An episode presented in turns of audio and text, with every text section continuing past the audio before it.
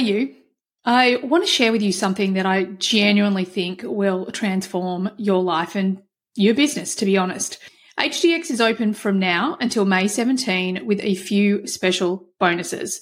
Join before May 11 and get my eight week Purpose and Abundance course completely free, which is $888 worth of value. And if you join before May 17, we're actually going to give you $999 off our upcoming Mexico retreat. I mean, how good a freaking deal is that?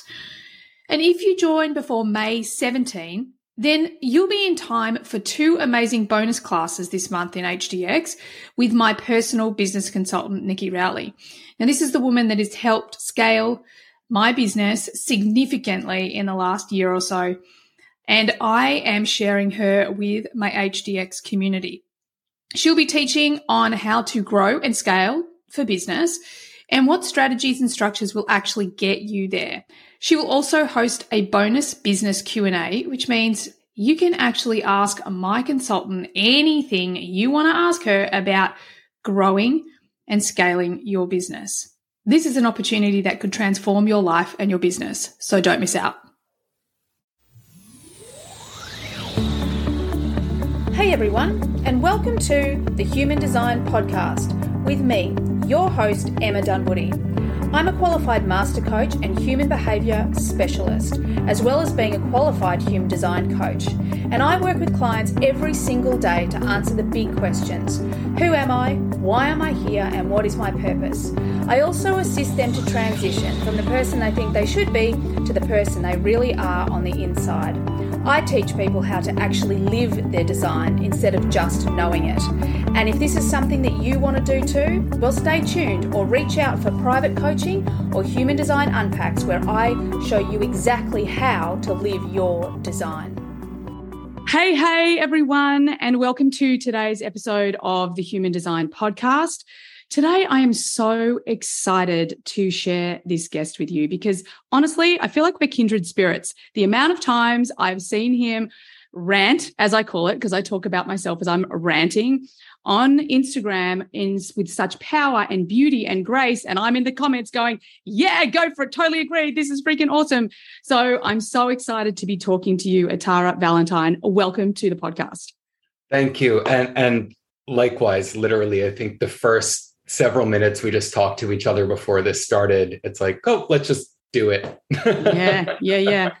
I am so excited to dive in because you are a 2 4 reflector. Um, and as I just said to you before, like the moment I looked at your chart, I was like, what? It gets even better. I get to actually like dive into this. And someone who talks about codependence with a reflector. Oh my goodness, I'm so pumped and excited about all of that. But before we get to that piece, I really would love you to share with my audience a little bit about your journey. I mean, how you, you know, often I talk about that, that the catalyst, like what was the dark night of the soul? What was that, that challenge? And especially being a reflector, I think it's going to help a lot of my listeners out, listeners out there. And just tell us about that journey to get to where you are today and who you are today. Yeah. So it's been really interesting because I feel like I could describe my actual life as a series of rock bottoms. Mm. That was really what guided me forward. It's been really interesting as I've had my chart done by, you know, a handful of people. And it's the first thing everybody says, like, whoa, your chart has so much tension and opposition in it, more so than any other person I've ever read before. And that started as a very at a very young age.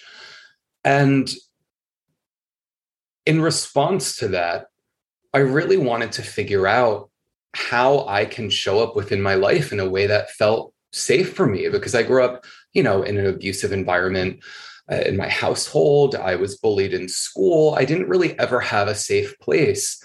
And I spent so much of my life trying to influence the environment by being who I thought I had to be for people right and, and, really changing who i was and changing my beliefs and changing my values from person to person to try and have some semblance of safety but it never stuck and hence the codependency that we're talking about and I didn't really know who I was because I was never, uh, I mean, one, if you want to throw being a reflector into it, if we're going the human design route, and two, when you're not really rewarded for anything that you naturally are.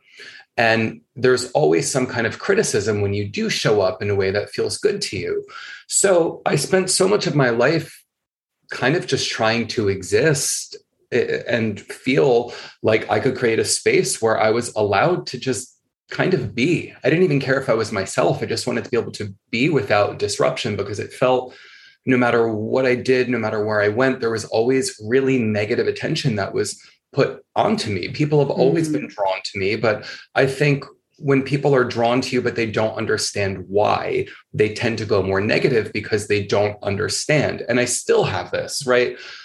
Uh, this quality, except now people actually see something because I am fully embodied and, and know yeah. how to express myself and show up, and I'm not changeable like I was before. But in the process of me trying to figure myself out, I did everything you could possibly do wrong right? I didn't stand up for myself. I never used my voice. I never learned how to say no. I became really good at supporting other people in their dreams, but was very critical of myself.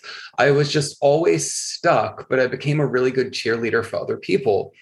And while that is a, a temporary fix that feels good from moment to moment, it wasn't sustainable because ultimately, whenever I wasn't doing, I felt completely lost and empty in who I was. Mm-hmm. And it caused a lot of issues in my personal relationship with myself because I never wanted to be alone. So I had a lot of ingestive addictions, whether it was food, whether it was alcohol. You know, I did LSD. I can't even tell you how many times when I was, you know, like 14 years old, because I just wanted to escape from myself yeah. when I was by myself. I didn't know how to sit with myself. So that's really what pushed me into doing what I do. And I started as a musician and I still play music and I do have a record that I'm going to release, but it kind of took the back seat because it felt like the most obvious route forward because my father was a musician and he put a guitar in my hand at a very young age and it it seemed like the only outlet that I had to express myself that nobody really seemed to judge and I didn't share it with anybody it was just kind of for me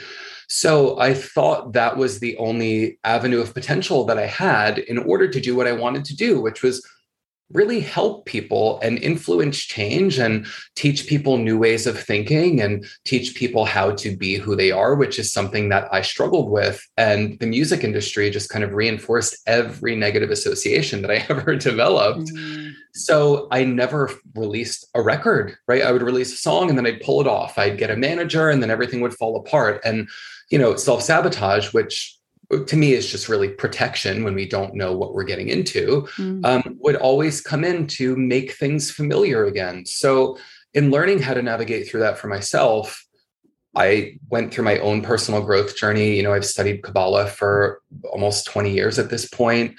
I was the kid who was reading books about Hare Krishna and Buddhism, and and just uh, you know, in elementary school, I was the 12 year old kid who was subscribed to psychology today because wow. I just wanted to have some kind of understanding and I knew there was some kind of answer, but I had a really hard time finding it. And in the process of searching for the answers I was looking for, I actually, you know, without sound, sounding like, you know, my life is the story of the alchemist, but I really found the answers that I was seeking within myself, and they were there all the time.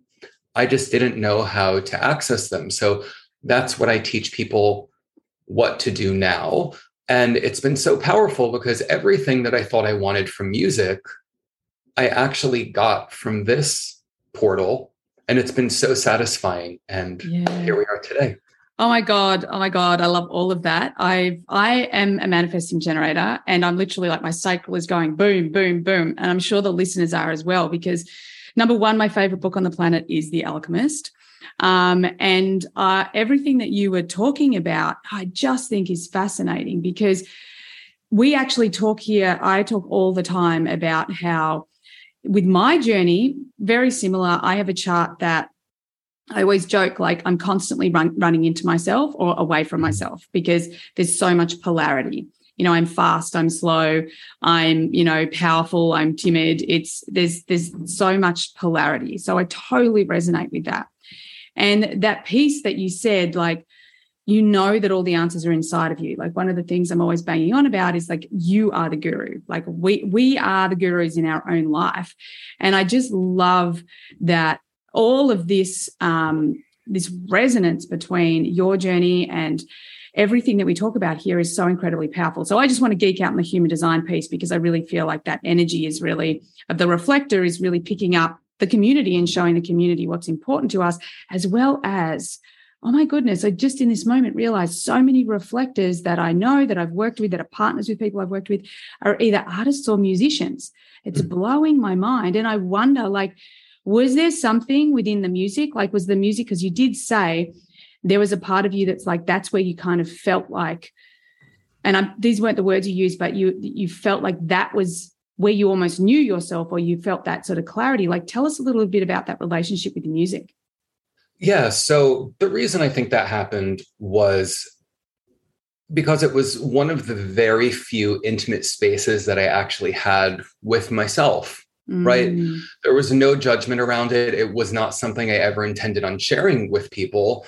And when I used it in the way that felt good for me, it was this very safe space because I was able to almost reflect back on myself, like no pun intended, but kind of pun intended. Yeah, I love it. Um, because I think sometimes we try to process our, our feelings intellectually. And we expend so much energy and so much brain power doing that. And we and it feels productive because we get tired, right? Or we get angry, or we, we start having emotional or physiological responses to it. But it very rarely gets anywhere. And I'm a firm believer that we can't really work things out unless we have a conversation, unless we journal, unless we do more internal work and have a dialogue with it, because that's where we really get the truth reflected back to us, right? Yeah. Your brain will delete, distort, or generalize any information that does not fit the story, right? That you're existing within. Yeah. So for me, music allowed me to really get to the truth of what I was feeling and empower myself in the process by creating something really beautiful from something that started incredibly negative. However, when it came to me putting myself out there and needing you know a manager and using my voice and all of these things even playing shows i had to embody a character because mm. i did not mm. feel comfortable showing up as myself because again all of my programming i didn't think that was good enough i didn't think i was good enough so i wore costumes and i wore like makeup where i almost entirely covered my face and it became an outlet, but it became disconnected from who I am and, and the real vulnerability that my music yeah. was about. Right. And then eventually, as it became my career, it became more about problem solving because, again, when you're raised codependent, you're not taught, well, use your voice, lead with your message. You're taught, okay, what's happening in the environment? Who can I be right now? Who am I now not allowed to be? What's going to be the most effective? What's going to make other people comfortable so I can be comfortable? So all of that mentality and all of that programming started influencing my music and it just reinforced that story again of mm-hmm. i don't know who i am. People don't like me for who i am. I don't know how to be who i am. I'm rewarded for being somebody else. And mm-hmm. you get really lost within that. So um, that's what happened to me with music. And I actually off the back of this and doing all of this work and launching my brand the seed level i picked up painting again. And it's been the most honest portrayal of who I actually am as a person oh, because there's no that. thought. It's all just feeling. And people have been responding uh, very early in my career to my style and saying they want to get into it and touch it and move around. And and that's everything I wanted to create with music that I couldn't because my intellect always got in the way. Oh, I love all of that so much. And and I really I want to talk about codependence and I really want you to break down codependence for our mm-hmm. audience but before we get to that, what I want to talk about, because I think within the human design world, there's so often, um, you know, the way they talk, you know, the knowledge talks about reflectors, I can often feel like it's really unresourceful. You know, they don't know who they are. And you've used sort of a lot of the language. But the thing that I'm, I believe I'm hearing, please correct me if I'm wrong, but the thing I believe I'm hearing is that you do know who you are. Um, for me, you know, sort of just watching through Instagram. So clearly I know but like 2% of who you really are. But it seems to me that you do, that you've found who you are. That, you know, the thing I talk about a lot with reflectors is like there is consistency in your chart. Don't let people tell you that mm-hmm. you don't know and you won't know who you are and all of these things. So I would really love you to talk about um, and you can choose if you want to go break down codependence and potentially the way people can heal themselves through that process. But I also really would love to hear about how you feel today like that consistency of you know i am Atarah what does it mean to to be Atarah and that consistency of knowing who you are today. Yeah so what i will say is this. Who i am is just who i am. I've always been that person even when i didn't know it right and the difference is i now choose to understand myself more. I choose to work through the discomfort to understand where that came from. What is me? What is something I learned? Right? What is me? What is my natural response versus was what is a positive association that was reinforced for being valuable to other people? Right? Because who we are and how we are are very different things and this is really the basis of my brand and what I teach. And it's interesting because I never really thought of it specifically from uh, the way that you put it, where you said your brand is so much about codependency. And I never thought about that, right? But the reality or the actuality of it is my brand is a direct response to codependency. Mm. It's hmm. everything that I had to learn in order to become an individual again. Yeah, I love and that. And so I really push these things. People like, I want to talk about relationship, I want to talk about money. And I was like, we will get there, right? But first, let's talk about you because so many people don't know who they are, right? Because there is a little voice trying to remind them, but that voice is very quiet we hear the critical voice much louder because that's what's trying to protect us to keep things the same, to keep things familiar, right? So I've always been a consistent person in the sense that I always thought I had some bigger purpose. I didn't know what that meant, right? I was always excited by new things. I do love surprise. Still, surprise to me is the most exciting thing. So when I found out that was something with human design, that was really reaffirming but I'm even consistent in my inconsistency. Oh, I and love I think, that. Right. And that also creates excitement for me. I'm always looking to learn something new. I never settle for who I think I am in the moment and leaving it there. I'm a curious person. I love working with curious people who want more answers, who want to know themselves even better, who want better relationships, better friendships, who want to show up differently at their job, even though they're still happy right? Mm. So for me, that's something that it took time to develop. And I'm very consistent with that, right? Oh, I love Consistently that. inconsistent. And it's actually really productive because then we don't fall into any trappings of the who we think we're supposed to be, right? So versus codependency teaches us who we are supposed to be is who we are allowed to be based on other people's reactions to us. And what's interesting is I take people through this model when they work with me one on one. And, and I'm about, about to launch a subscription service so people can go through this work um, on their own. I don't think I've announced exciting. Super exciting. Um, just because it's hard. And as we talked about, this industry is really good at making people feel small, making people feel broken, making people feel that their lives are out of control, and reinforcing that by throwing a bunch of language, making them learn a whole new vocabulary in order for them to change so that they get stuck within people's models and they still don't learn to trust themselves. Yes. So, right. And I always say to my clients first thing because so much of what I am doing with people is deconditioning them from even the programming of the wellness industry. Yeah. Right. And the first thing I always say to people is listen, I don't want to use the word healing journey because you're not broken, right?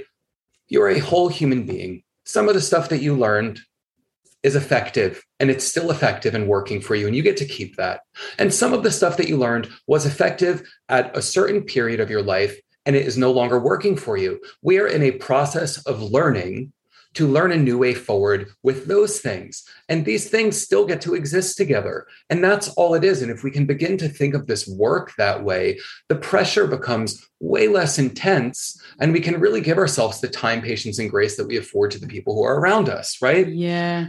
And oh, that's really, that. right. And that's really the only way through codependency. Because when we've been raised, right, and I'll kind of quickly just go through this, our environment essentially dictates how we're allowed to be, right? Our environment informs our behavior. So my environment told me what I have to say, who I am is not important. But how I show up for people, how I make other people feel, how I reflect back to people, even with my family. Oh, don't wear that. They're going to think this about us. Don't do that. Don't say that. Be respectful to these people because of this. There were so many rules about how I had to constantly compromise myself mm. in order to not bring shame to the family. Yeah. Right. So, how did that influence my behavior? Right. If our environment influences our behavior, I didn't work on being independent. I worked on making people feel good, mastering systems, getting good grades, accomplishment, things in an environment that would mirror back to me that I was doing and being who I was supposed to be. Right. Yeah. And then the behavior informs the skills we pick up. Right what do I need to learn to be even more successful at this? So, of course, I became a really good friend, a really good student, the best kid who did everybody's chores, right? And I did not learn how to say no, how to set boundaries, how to use my voice, how to hold space for myself. Yeah. Because it was not reinforced, right? So then those skills reinforce our beliefs. See, when I do this for people, they like it. But when I need help, nobody shows up for me. So people still don't care about who I am. Right. Yeah. And then that reinforces what we value friendship, success, titles, money, being a certain weight, something we see outside of us that makes yeah. us feel something. Right. Of course, we're not going to value autonomy, sovereignty, alone time, space, right? What the fuck do we do there? Yeah. I freak out and question everything in our life, right? We don't like that. So then our identity is that of someone who's a people pleaser, someone who's codependent. Yeah. The problem with that is your identity informs your vision, what you believe is possible.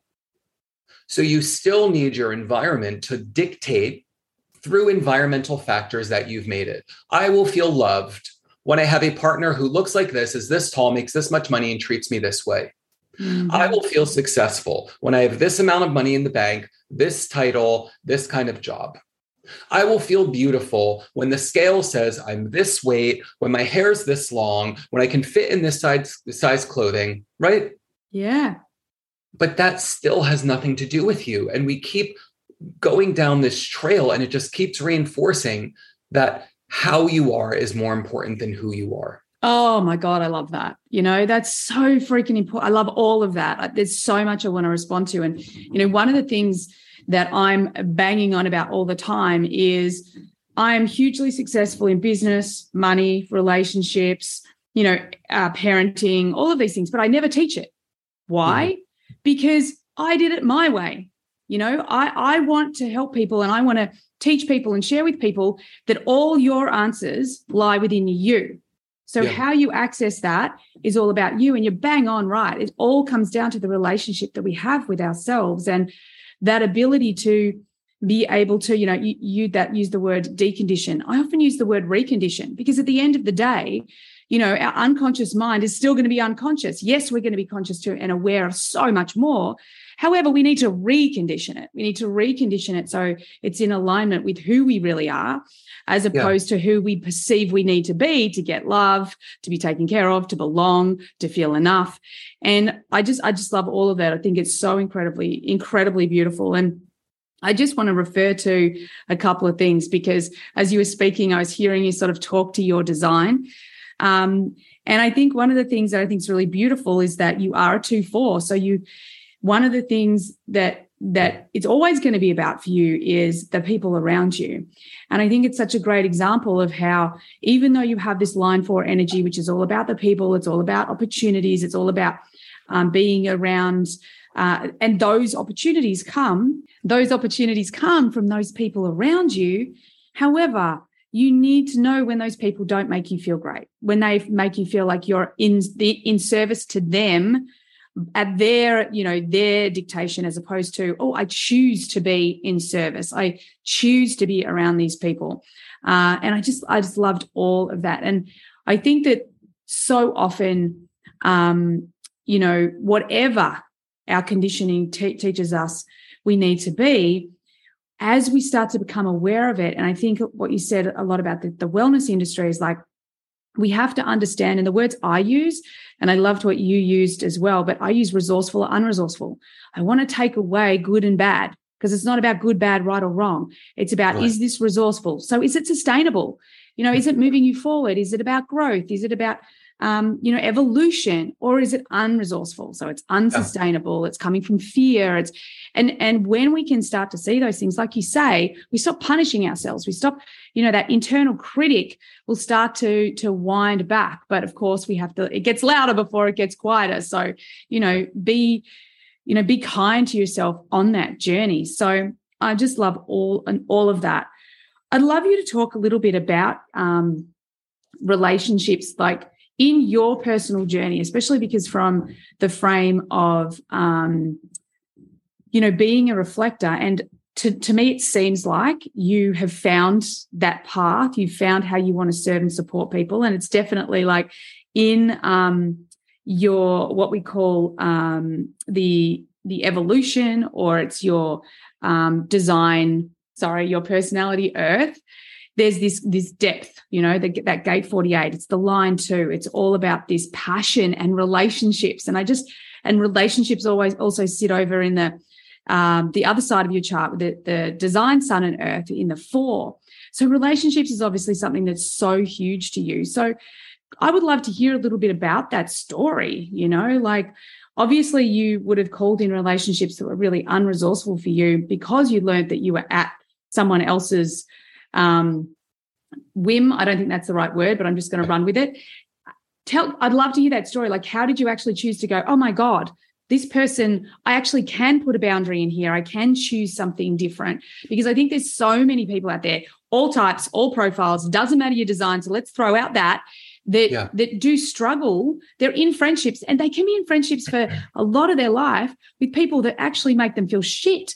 So I'd love to hear your journey of like almost waking up to, holy crap, I don't have to have these friends. I can choose people that feel great. And obviously, a lot of that is your evolution as you're growing and evolving and valuing yourself more. It's almost like the quantum has to respond. But I'd love you to, I'd love my listeners actually to hear that. Oh, right. I can make those decisions and, and maybe what they felt like or how you navigated that journey. Yeah, and it's interesting because I think you touched on so much of it, even in just the way that you asked the question. And I would say the thing that really initiated relationships for me, romantic, when I actually got to the point to thinking I was even lovable, because I spent so mm. much of my life thinking I was going to just die by myself and that nobody could possibly love me. So I never was in relationships. I struggled with my sexuality for mm. years because I was so bullied with it from the time I was in third grade, which is mm. seven years old, where I didn't identify as anything. And so relationships for me were, oh, I understand what my job is. Mm, wow. For me, what a relationship was. Ouch. And not with conscious clarity like that, right? But the moment I saw something in someone a space that they needed help. It was so activating to me. And I'm like, I can be friends with this person. Mm. And I mm. spent so much of my life doing that. And obviously that that came in with bosses too. I cannot tell you how many situations I've been with work because this infiltrates everywhere, guys. Yeah. It's not just, oh, I'm really secure here and, and not here. No, it shows up in all different forms in all different places of your life until you really look at it head on. And so for me, it was this idea of always having to fix something, right? That really brought value to me. So when it did come to the place where someone was very aggressively coming after me for a relationship, mm-hmm. and I kept like kind of looking behind my shoulder, like, wait, are they making that face at me? Like, are they talking to me? Like, it was so confusing mm. because I didn't really understand why somebody would want to be with me or how somebody could love me because I definitely had zero love for myself. And the world confirmed that for me that I had no value, right? It was what I did that had value, not who I was, yeah. right? So obviously, the kind of partners that were coming around were people who really responded to my sensitivity because they had a major lack of it. Yeah, yeah. right?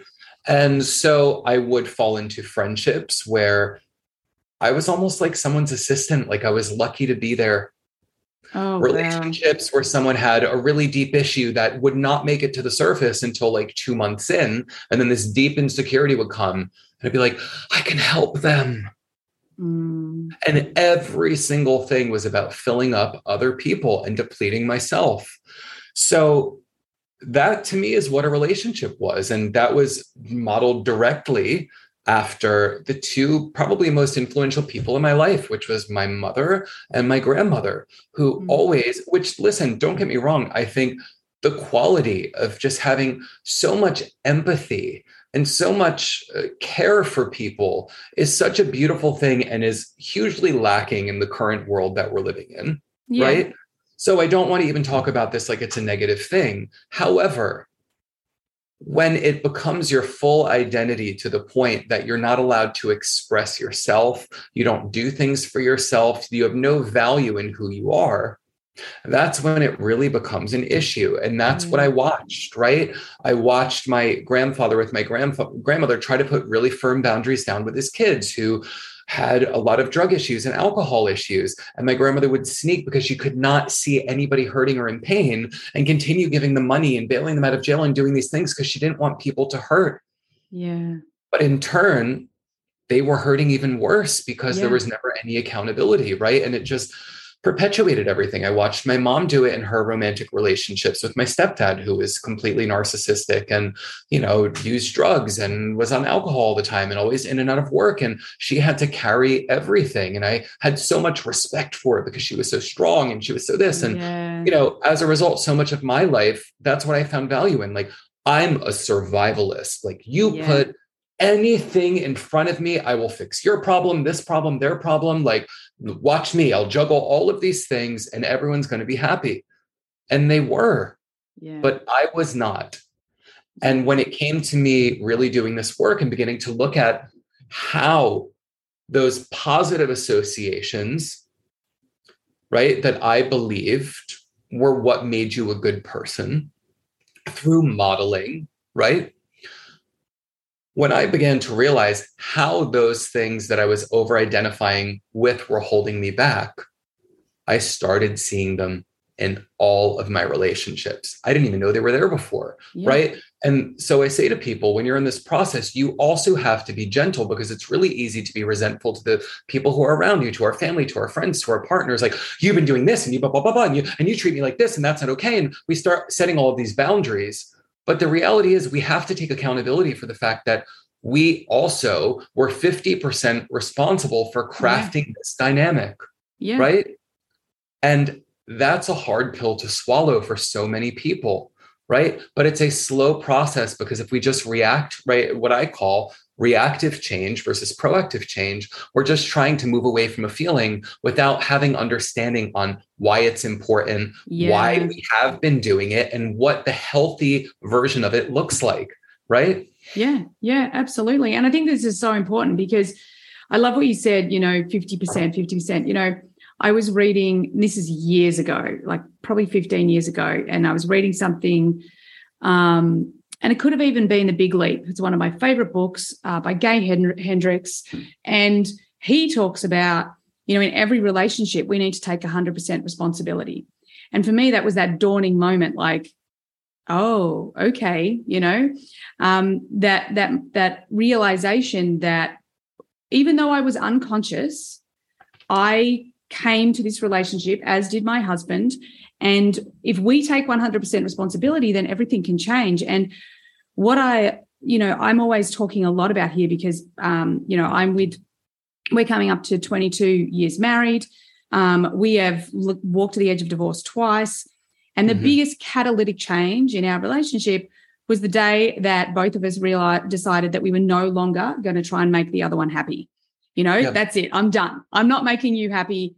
You're not making me happy. I'm going to make me happy. You make you happy. And of course, the domino effect happened. Yep. And I just think that this is so incredibly important. And I love what you said because at the end of the day, we're going through this wellness journey or this awareness journey. It's so important that we do understand that. And I, I often talk a lot from like the quantum physics point of view. Okay. And it's not that I'm a quantum physicist or anything like that. So I'm sure I use language in the wrong way because I'm a line three. I make, I make a fucking mess of things. Um, however, what's important that we understand is that when we become aware, right, that we've come into this relationship, and, and I often talk like we had a puzzle piece, you know, we had a puzzle piece that meant that we fitted into that relationship. Now, we didn't do anything right, wrong, good, or bad, but now we're aware of it now we have the choice. Now we have the choice, choice to take responsibility for our part. And I think that this is where, um, and you said something, you know, going back about your grandmother and she didn't want anyone to hurt. And I think for myself, I have a 15 year old and 11 year old. And one of the hardest things to do as a mom is let our kids hurt, but we have to let them hurt. You know, we have to be okay with our own pain. We have to be okay yeah. with, you know, facing those parts of ourselves because our shadow is nothing more than parts of ourselves that we push away. You know, we just need to bring all of this energy back within us. And I think that if we start demystifying that whole, you know, I've got this, um, I'm running a mastermind at the moment, and, and one of the girls, and I get this all the time, and she's like, I didn't realize I was actually allowed to feel my negative emotions. And I was like, there are no yeah. negative emotions. Let's just throw the negative stuff out. You know, there's, there's emotions, and some yeah. of them are resourceful, and some of them are unresourceful. And at the end of the day, we have to feel all of them. So I love what you were saying about that. And I think within the wellness journey, uh, wellness industry, there's just so much of this. And, and even in the personal development world, you know, take massive action, you know, know mm-hmm. what you want, uh, go after your goals, all of these things. But it's this, we're just disassociate, disassociating from ourselves. And like you said, we're going external. You know, the moment I realized, oh my God, I've been trying to fix my life going external first, not internal first.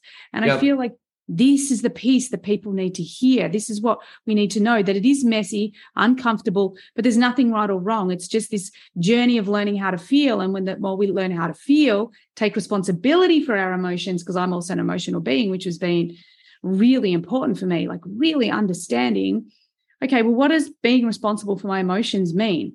Not indulging yeah. them, not repressing them. That's what it means, you know? Yep. Um, and on this entire, like just speaking to you, I just love every word that's coming out of your mouth because I feel like you put it in such a simple way that people can understand that this is a journey, this is a process, and you're allowed to um, have these experiences. Um, and it's so important for your evolution. And I'd really just love to talk you to talk a little bit about how you work with people because I know that you've got training in um, NLP, and I love it because there's so much language that my listeners are going to be like, oh, Yep, heard that before, heard that before, heard that before. Yeah. So I'd really love to share like your journey of really discovering yourself. The other thing you said early on, sorry, MG, yeah. excited, that you said like gathering skills, you know, you went and learned something else, you went and learned something else. Sometimes I hear reflectors, they're like, oh, I get so confused because one day I want to be this and one day I want to be that. But again, the way, the resourceful way or the, the meaning you've attributed to it is I gather skills, I gather skills. And I'd love to hear a bit about, about those skills and um, how you serve and support people within your community. And, and please tell people how they can get involved with that.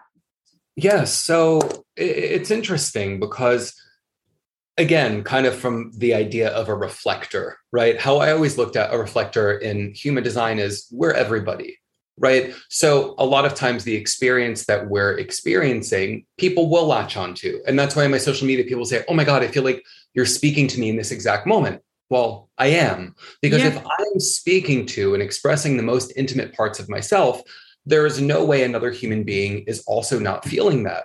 Right. And if we can all understand that, uh, like you're saying, there's no good or bad feelings. They're just feelings, right? For so many people, I just went to a celebration for a friend of mine who uh, passed very suddenly of cancer, uh, 41 years old, and a, a, family member who lived to be 102 years old. And watching people mourn was really interesting because everybody apologized for crying.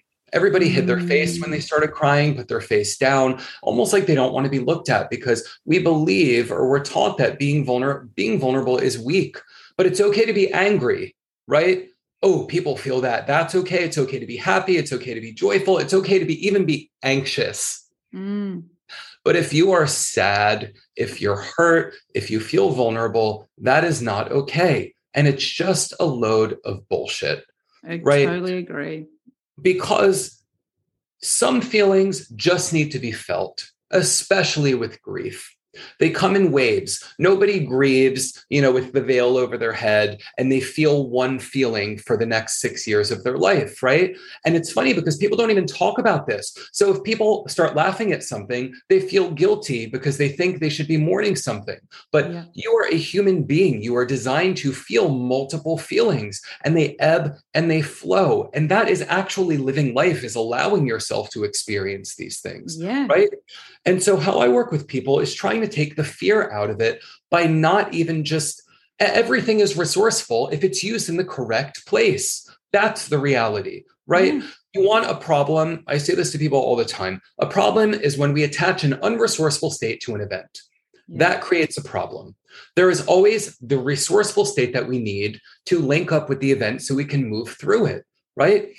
And sometimes a feeling just has to be felt so that it moves. And sometimes a feeling has to be felt so that you can prove it wrong. You feel the depth of the disparity that's attached to that feeling. You look it right in the face, you cry, it feels unproductive, you release it, and then you say, intellectually, what do I have to do to work through this feeling? And you come Mm. up with a plan. Right. And so, so much of what I do is very similar in the language that you're using is I teach people how to find resources within themselves at all times.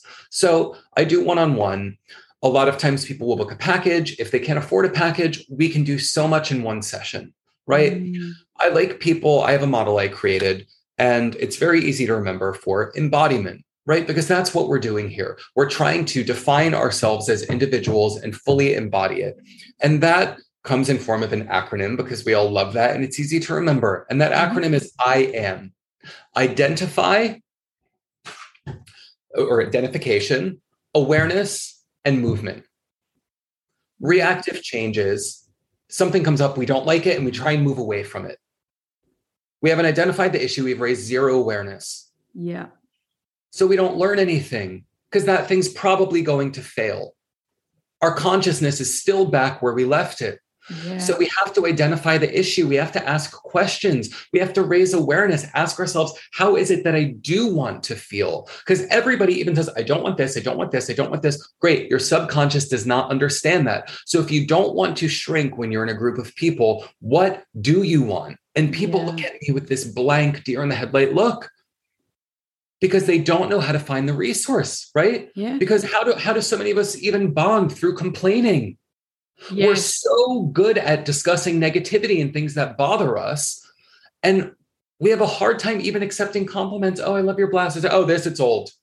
Yeah. Oh, I love this. Oh, I, I love yours. Right? We can't even hold that space for ourselves. Yeah. That's what we go over in awareness is beginning to really craft a new foundation.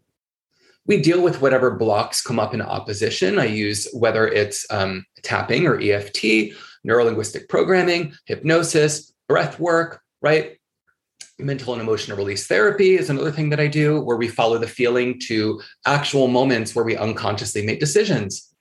And you don't have to intellectually remember it. So many people come to me and go, I don't have memories from being a kid.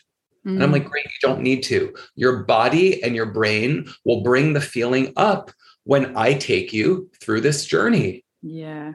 You can't get there with intellect, right? And that's what we have to understand. We have to go slowly.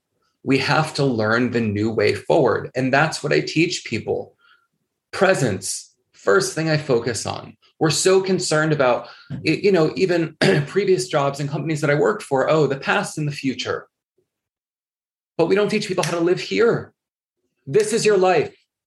This is a new moment. You just fucked up. Here's another one. Start over. Here's another moment. That one passed. Here's another moment. Great. Here's another one here too. But we give things meaning in the way that we learn to. Oh, well, I already screwed up my diet. So I'm just going to continue eating like shit for the rest of the day. Yeah. That's a choice based on your past programming because you are lacking presence. You're in your story. Yeah. Presence allows choice, and choice allows change. And if we cannot stay here in this moment, we cannot choose differently. We just keep projecting the story around us so we know who we are or how we're allowed to be at all times. And the result stays the same.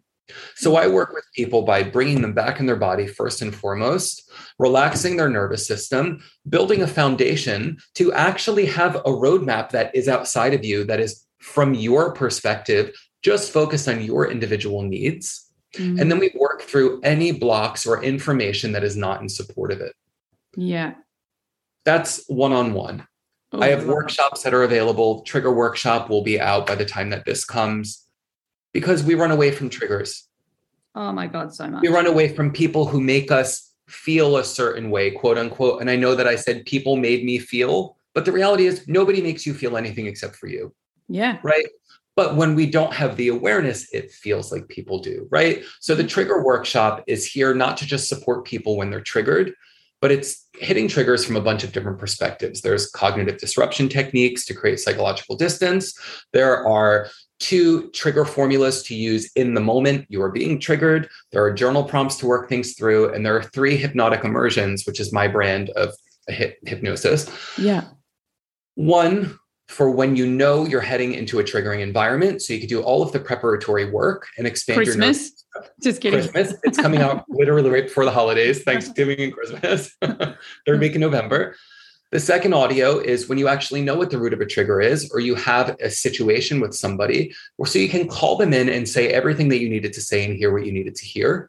Mm. And the third one is to bring you back into your body and relax your nervous system after a trigger. And then my other workshop that's available right now is called Rehearse, Recalibrate, Review. And that's all about presence and utilizing every moment of your day to decide who you want to be that day. Oh, I love that. And it's three audios that tap into your body's natural biological rhythm to expedite change. Morning and evening, we're in a state of hypnosis, hypnagogic, hypnopompic. Afternoon slump, 1 to 3 p.m. We have less neurotransmitters. We're exhausted. We tend to shut down and start numbing at that time. And that's another great checkpoint. So there are three audios in that workshop, but also all alternative practices if we're at work, if we're busy, that you can really use to begin to craft a day that works for you. Oh, I love all of that. And because I sort of evolved in the whole Tony Robbins time, you know, I just like I feel like and and at the time it worked, you know, for me it worked. Um, however, I just love hearing the way you've crafted these things. I feel like they they've come with more I don't know, gentleness, more uh, awareness, more of that. I think that again, your natural energy really understand, like you get humans. So I, I think that that sounds really beautiful. Now, there's something I want to ask you. Yeah. This is something that I um, and just your I'm just really curious about your opinion. So I have done lots of work on blocks, unblocking. I mean, I've worked with thousands of clients now. Um, I've done it not just for myself. You know, I've been doing I've been doing all of this for like 20 years.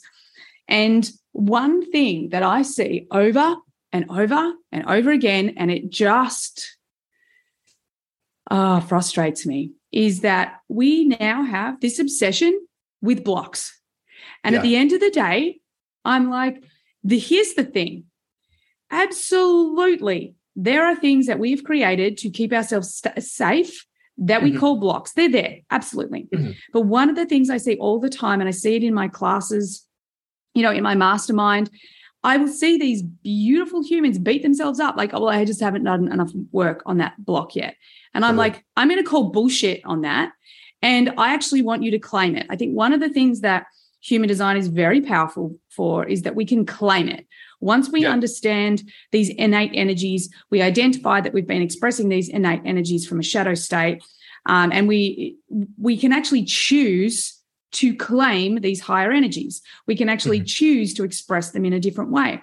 And one thing that I always say, and you know, I've done a lot of um, work in the past that people focus a lot on blocking or unblocking, I should say. And one of the things that I've always taught my clients is that we do the unblocking, sure, but first and foremost, we want to kind of get a feel and, and an understanding of where we want to go. And yep. then the blocks are going to show themselves as we go 100%. on that journey. Exactly. And then as those blocks come up, we do the work on it. And then we finish with gratitude because the really important thing is we need to recalibrate. Like if we're constantly focused on what we don't want, I mean, that's the, the negativity bias, right? It's already there. We're already doing it. It's our default setting, but the blocks are keeping us there. So I think one of the things for me, and, and we're again looking for something external of us to validate that that block is cleared. And I yeah. think that this is something for me that I feel is uh, just become a trend that frustrates me. Like, uh, totally, we need to move past things. Absolutely, there's yeah. things standing in our way, but we also need to be super conscious to recalibrate, recalibrate, recalibrate the, the reticular activating system. And the way you know I've done it with my clients is I'm like, right now, I want you to find gratitude for the things like any little thing that's happened, any experience, any awareness, anything that is getting you closer to this person. So effectively, we're finishing with gratitude to, you know, claim this new thing, to really let go of the block, because I just feel way too many people are getting block obsessed and actually all they're doing is keeping themselves in their shadow expressions. And I would love to hear your opinion on all of that. Yeah, or keeping themselves in a stress response, which let's face it, everything. And again, sometimes people are like, oh, you're being so judgmental about the wellness industry. Listen, I work in it. I've worked hand in hand with so many of these people. I've consulted on other brands. I see people's motivation. And guess who loves you to continue to be blocked?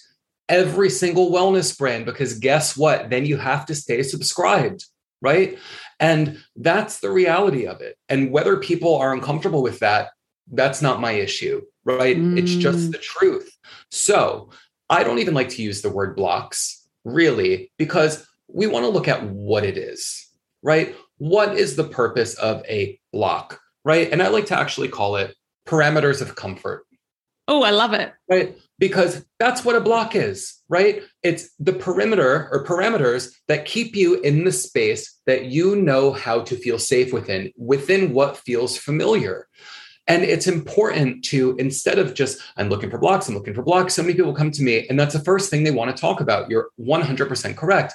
And I said, I'll tell you what your block is. Your block is that you're obsessed at looking for blocks. And the more blocks you think you have, the more you will find, and you will forever be stuck in this space. Why don't we take a moment, first of all, because the first thing I do is teach people how your mind works. And then we go, go into how you want to show up. And like you're saying, whatever is in opposition will make itself known. You don't have to go looking for it and closing your eyes and navigating through your childhood for three months. The moment you go to do the thing that feels outside of your behavior, you're going to have the negative voice, you're going to have the limiting beliefs, you're going to have anxiety that comes up that is telling you all of the reasons you shouldn't. It will make itself known. Yeah. And that is a really great working off point for us because now we know where our specific attention needs to go to create familiarity and comfort with this unconscious feeling. That's what all of this is about. It's not about being perpetually unhappy, thinking we're going to uncover every block and then we're going to be full of joy all the time. Listen, you're not. I've done this work my whole life. I'm still unhappy some days. I still get triggered. I still get anxious because I'm supposed to. Yeah, you're human yeah, every single thing the same and over boundarying myself, that's not going to happen. And that's not what we want. Right. So I fully agree as far as uh, this idea of blocks. Gratitude for me is a little bit harder, right? Because, and I don't really work on gratitude with people because so many of the people that I do work with come from codependency. So I don't, again, want them to overvalue, oh, my morning coffee, I'm so grateful. You're actually not, right? It feels like a stretch. Like, I hate my fucking life. I hate my job. Nobody understands me, but I'm grateful for coffee. It doesn't really do it for me, right? Yep.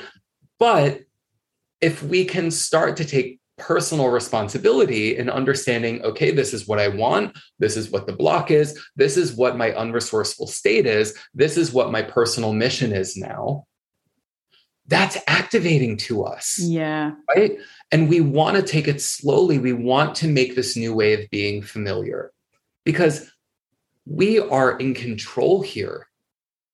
Everybody wants us to believe that that's not true. And it is and if we all understood that, we wouldn't have this 1% power dynamic that's happening. Yeah, exactly. People believe they're powerless, and we see it show up everywhere. And mm. it starts with the individual. Yeah. I love all of that. I'm also geeking out because your um, your design sun is in the 21 which is all about control and that journey of you know like being controlled to that journey of um, you know, just really understanding that you are the authority within. So I just think that that's beautiful. I just had to geek out on that. And I totally agree. And I love, you know, that piece about gratitude as well. You know, um, a lot of my, so my journey started at 28, so nearly 20 years ago, when I was diagnosed with depression and panic disorder. And I sat in front of the leading specialist in my city, and he told me that I would uh, never heal from it, but I would learn to manage it. And I was literally like, mm, That's hopeful. No, uh, that's not a choice. That's not an option. And I remember saying to him because I knew I could feel inside of me like that. The if I just could understand, I was like, so how did I get myself here? Like, what did I do to get myself here? And he was like, well, you didn't do anything. And I'm like, nope, no. And you know that was a catalytic um, moment for me because I was like, well, I'm either you know that's it, I'm out, tap, I'm tapping out, or I'm going to find a way to heal myself. And I think that you know, a large part of um, who I am is all about self empowerment, is really realizing that. And I did heal myself, I healed my mental health. And the really interesting thing, and I love what you, because it kind of ties into what you said, like I healed my mental health, healed my marriage. Um, I got out of the advertising industry and, and studied to become a master coach and you know started my own business and it was successful all of these things and then i still had this big hole in me like Mm. Shouldn't I feel better right now? Because I don't. Um, and it was that journey of really that was the the time when I really started to discover who I who I was on the inside and and that sort of thing. So I feel like there's so much of of that. Oh, that's where I was going with that. Sorry, get distracted sometimes. So one of the things that I, I want to come back to that gratitude piece because he said something so important that I love. And in my experience with gratitude, one of my favorite books that I read years ago um, is called Hardwiring Happiness and understanding the chemicals of, of gratitude. And I think what you're referring to, or um, in my opinion, is that this is how gratitude's almost been used like the blocks in my opinion like yeah. exactly what you say like just be grateful for your coffee it's like no no no gratitude doesn't count until you feel it because you actually have 100%. to feel it because otherwise the chemicals that help the mind body spirit you know, the brain never releases them. So I, I think that's really is so important for people to understand. And it's this piece where, again, people are just running, like you said at the beginning, running other people's models. They're just running the model and expecting change. And for me, I feel like for all the things that I trained in, for all of the modalities, all the person, uh, the personality and behavioral profiling tools, this is why human design is so important and so powerful, is because it gets us out of our head and into our body. And it hmm. teaches us how to feel our way through life. It teaches us the wisdom that lies within us. It teaches us how to actually become our own guru. Um, and that, I believe, you know, like you said, the powers that be want us to think that we are powerless. And we are ultimately the most powerful thing you know we we have so much power that lies within us. But at the end of the day if we're not willing to pick up that baton pick up that even that possibility like you don't even need to believe that you're powerful. That the possibility of believing you're powerful is right. is enough right? And i just really like I feel it's so important that people, and I love your work for this, and I love how you call out the, the wellness industry because at the end of the day, I mean, one of the things I'm talking about always is results. Are you getting the results? It does not matter what yeah. anyone says. It doesn't matter what I say. Are you getting the results? And ultimately, yeah. are you not getting the results because you're not taking 100% responsibility in doing the work? Because for me, I was one of those people that I threw myself at everything. I did everything. And then I thought there was something wrong with me because I wasn't getting the results. And at totally. the end of the end of the day, one of the biggest lessons for me, and, and what I really hope all our listeners are hearing today is like, once I started just paying attention to the results I was getting, do I feel better? Like, is my anxiety, like I had anxiety, like lived in a panic attack for years. And, you know, the one thing that shifted was the moment someone said, Oh, no, the way you deal with anxiety is you just like treat it like your best friend. And I can remember my ego going, oh, that's not happening. And I was like, well, I'm willing to try anything at this point. And I did that, you know, and I started talking to my anxiety, um, you know, hey, old friend, what are you doing? What are you trying to show me? And all of a sudden it just, you know, disappeared almost. It, it really well, it didn't disappear overnight. It took a time, but that was the catalyst. So I just, I just want to kind of just say that I love everything that you're putting out in the world. I feel like you have such a um, powerful way of seeing things. It's backed up with so much life experience. And as a line three, my uh, I'm a line three, so it's really important for me that people actually have the real experience as well as the book experience. And I just love everything that you're bringing out into the world. Um, is there anything that I've said that you would like to respond to? Because I feel like there was some writing down and there was a lot of nodding. So yeah. I'd love to hear what you'd like to respond to. Yeah, definitely. And again, leading into this idea of gratitude, right? Even for, because a lot of people would listen and be like, and I think this is where people get confused or confuse themselves. Like, how can I be grateful for a block? Right? Mm. Or why should I be grateful for a block? Right. But if we if we reframe that as a parameter of comfort, and then we get curious and we really look into what is this trying to keep me safe or protect me from, right?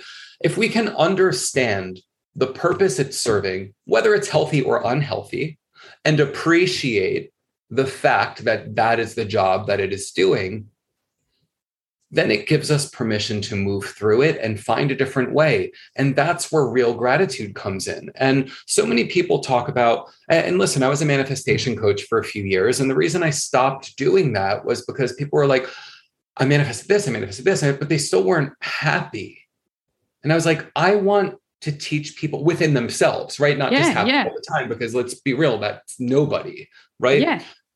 But they still didn't understand. They thought, oh, well, the manifestation process did this, or the universe did this, or right. It's so easy to become codependent Ooh, with I anything. It's not that. just a relationship, right? Codependency can be your relationship with anything, with journaling, with doing yoga, with right. It infiltrates everything. It's yeah. not one unique area. It is the way you were taught to show up within the world right? Yeah. So if you're not happy with it, we have to look at all of these other areas because the only thing that we are responsible for and the only thing that we have any influence over at all is our own state. Mm. And when mm. that changes, things outside of us have to. Yeah. Because it disrupts certain dynamics in relationships because you are showing up differently. You don't need that person to be something else. They are being how they were taught to be to keep safe. And it's either going to work for you or it's not going to. Right. Mm. And that's where real power and real choice come in because we're no longer held hostage by the things in our environment. We start informing the environment and influencing the environment and then making choices that are beneficial for us instead of constantly seeking the permission and validation oh. to just get a little moment to be who we think we're allowed to be at that time. Oh my God, I love that so much. And I just have to, as I call it, highlight, go back over because I think it's so incredibly powerful. Like, oftentimes people are like, oh, I've, you know, I don't look for external validation anymore. And this was my journey. And then I'd be like, come on, universe, I need a sign. I love what you're talking about. There's absolutely codependence in the universe, the model, human design. Like, how many times people I hear people say, well, it's not in my design or it, it's in my design so i have to. And i'm always like mm, no absolutely not. If it resonates then pick it up run with it. But at the end of the day human design is an experiment an experiment. So run it and see if it works. And you know ultimately the truth lies within you and i think that people don't realize that they are codependent or looking for their validation through the universe. You know, they're, they're just, as I said before, like jumping from one dogma to the next dogma and still giving their power away.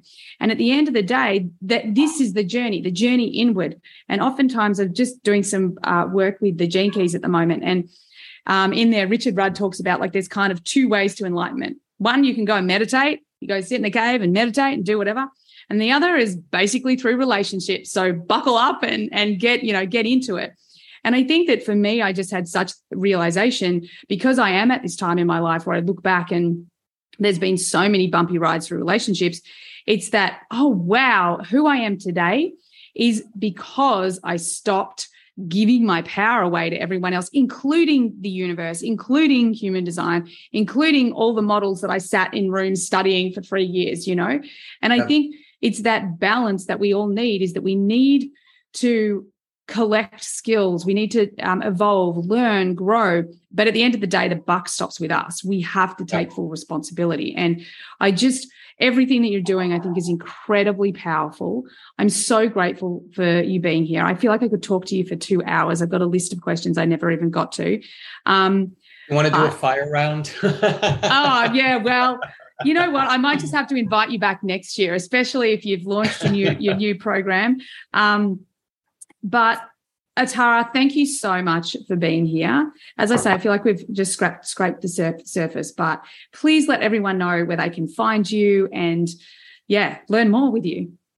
Yeah. So if you are interested in booking a session, in buying some of my courses, you could go to theseedlevel.com and everything is on the website. You can sign up for my mailing list there. And Instagram is what I'm the most active on. I'm very generous and very sharing on there. I teach a lot of free lessons, a lot of journal prompts, a lot of actionable steps. Um, and that's just at Atarah Valentine. And I'm looking forward to connecting with more new faces soon. Yay, I love that. And I just have to geek out momentarily because in your design, I don't know if you've have you done any work with the Gene keys, Gene keys at all? Someone did them once, but I didn't retain very much of Beautiful. it. But it was great when I got it done. Yeah, yeah. yeah. And uh, you know, um, anyway, don't have time for my whole big rant I was going to go into. But the thing I want to share with you is there's a part of the gene keys which is called uh, the Pearl sequence, and the Pearl sequence is, you know, it's really how we become uh, prosperous and not just money, but like we feel fulfillment. It's how we serve the other. Um, and there's so much within your, like your vocation um, is the 41 line one. And this line one is in two places, and the line two is in two places. And you talk so much about the seed and literally I think it's in the brand, the line two. It's called the seed. I just love it. And the line ones are all about these these really powerful foundations that you're building. So I always have to geek out on on these things. And at the end of the day, you know, the way that you are going to be the most prosperous, and I have to geek because this is the way I found you, is by being seen. You know, by being recognized for your natural talents as, and who you are. And I remember when uh, and because I don't really sc- scroll through Instagram, I'm not big on social media, and I don't even know how I first saw one of your posts. But the moment I saw you, I was like, "Ooh, you're you're interesting. I, I want to hear what you have to say." So I just love that. You know, again, you really are living your design. I love that you don't even know your design that you know that deeply, because at the end of the day, and I really want everyone to hear this, especially those that are new to human design you are the one who brings it to life. Okay. At the end of the day, it's your experiment. You're not here to fit into a box. You're not here to be told what to do. So any reader that tells you you are this or you are that, it's just not true. It's fucking not true. You're the one that gets to choose and decide. And oftentimes, when we learn uh, and discover our human design, we do discover that we're experiencing it through the shadow. And all we have to do is follow our strategy and authority. And maybe it is to someone like Atarah to help you um, really start to uh, embody those higher expressions of yourself. But yeah, I love all of this. Oh, that's the other thing I really wanted to geek out on. Part of your purpose is in the line four, and it's breath. And you're talking about breath work. Um, so again, like so much, just speaking your design. It's beautiful. Thank, Thank you. you. so, so much for being here. I've loved spending time with you, and uh, hopefully, we can have you back another time. Um, signed up already. I love it. I love it. Thanks, everyone, for being here. It's been such a gift to have you, and I so look forward to having you on the next podcast. Bye for now. Thanks, everyone, for being here all the way to the end of the podcast. I hope you got lots of value out of it. I certainly had a lot of fun doing it. Could I please ask that you share this podcast with friends if you found it valuable? And also, bonus points, could you leave a review for me as well on Apple? It would be greatly appreciated. If at any point you would like to be on the podcast or you've got questions that you'd like me to discuss on the podcast, by all means get on my socials and DM me. Everything you need is there in the show notes. Have an awesome day. Bye for now.